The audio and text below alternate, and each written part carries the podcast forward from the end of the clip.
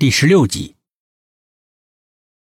他捡起电话看来电显示，与此同时，电话不早不晚的突然就没电了，而他刚刚暗亮的灯，也全都毫无征兆的熄灭了。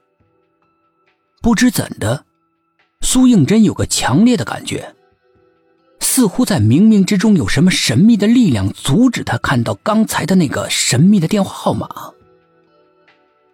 整个家被无尽的黑暗吞噬。苏应真觉得自己像被整个世界遗弃了一样，孤零零的站在客厅里，心里面的惶恐不断的蔓延着，让他不知不觉之中陷入了深深的不安里。苏应真的心乱极了，现在就连大哥也下落不明，他没有任何可依靠的人，他只能靠自己。镇定。一定要镇定。他默默的在心里面鼓励着自己，两只眼睛不由自主的向大哥的房门看去。那个苍老阴郁的声音立刻在心里面回荡：“永远都不要看你大哥的房间。”然而，他还是想进去看看。他不能够忍受这种被秘密给折磨的痛苦，并且不知道为什么。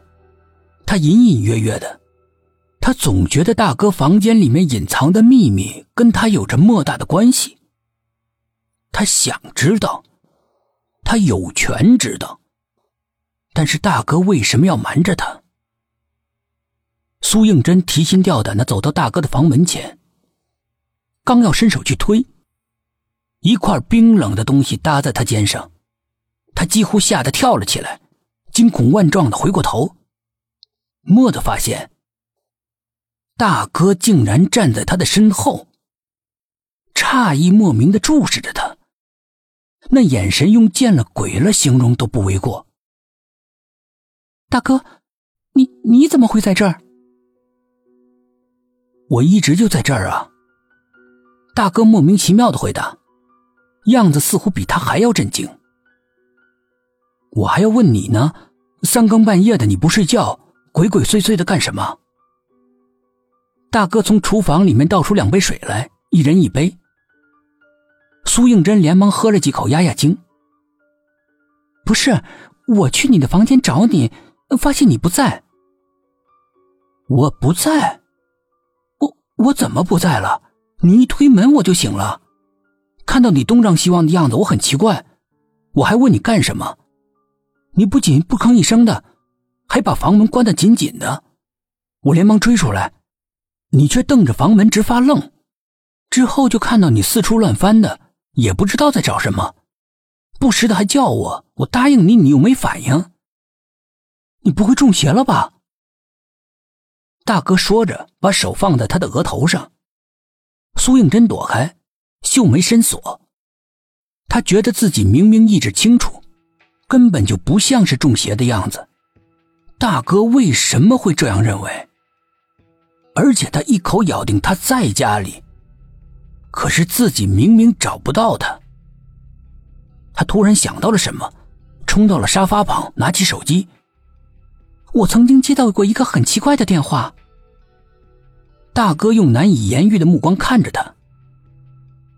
珍珍，你拿的是遥控器。苏应真低头一看。手里面果然紧紧捏着遥控器，他心里面迷茫了。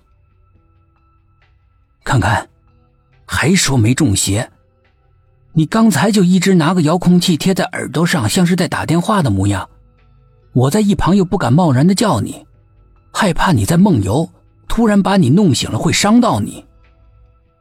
不是，我有证据证明我没有中邪。苏应真急急的说。家里的灯刚才一起都坏了。大哥狐疑的看着他，随手按亮了一个灯。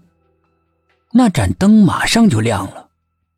苏应真见状，痴傻一般的呆愣着，大脑一片混乱。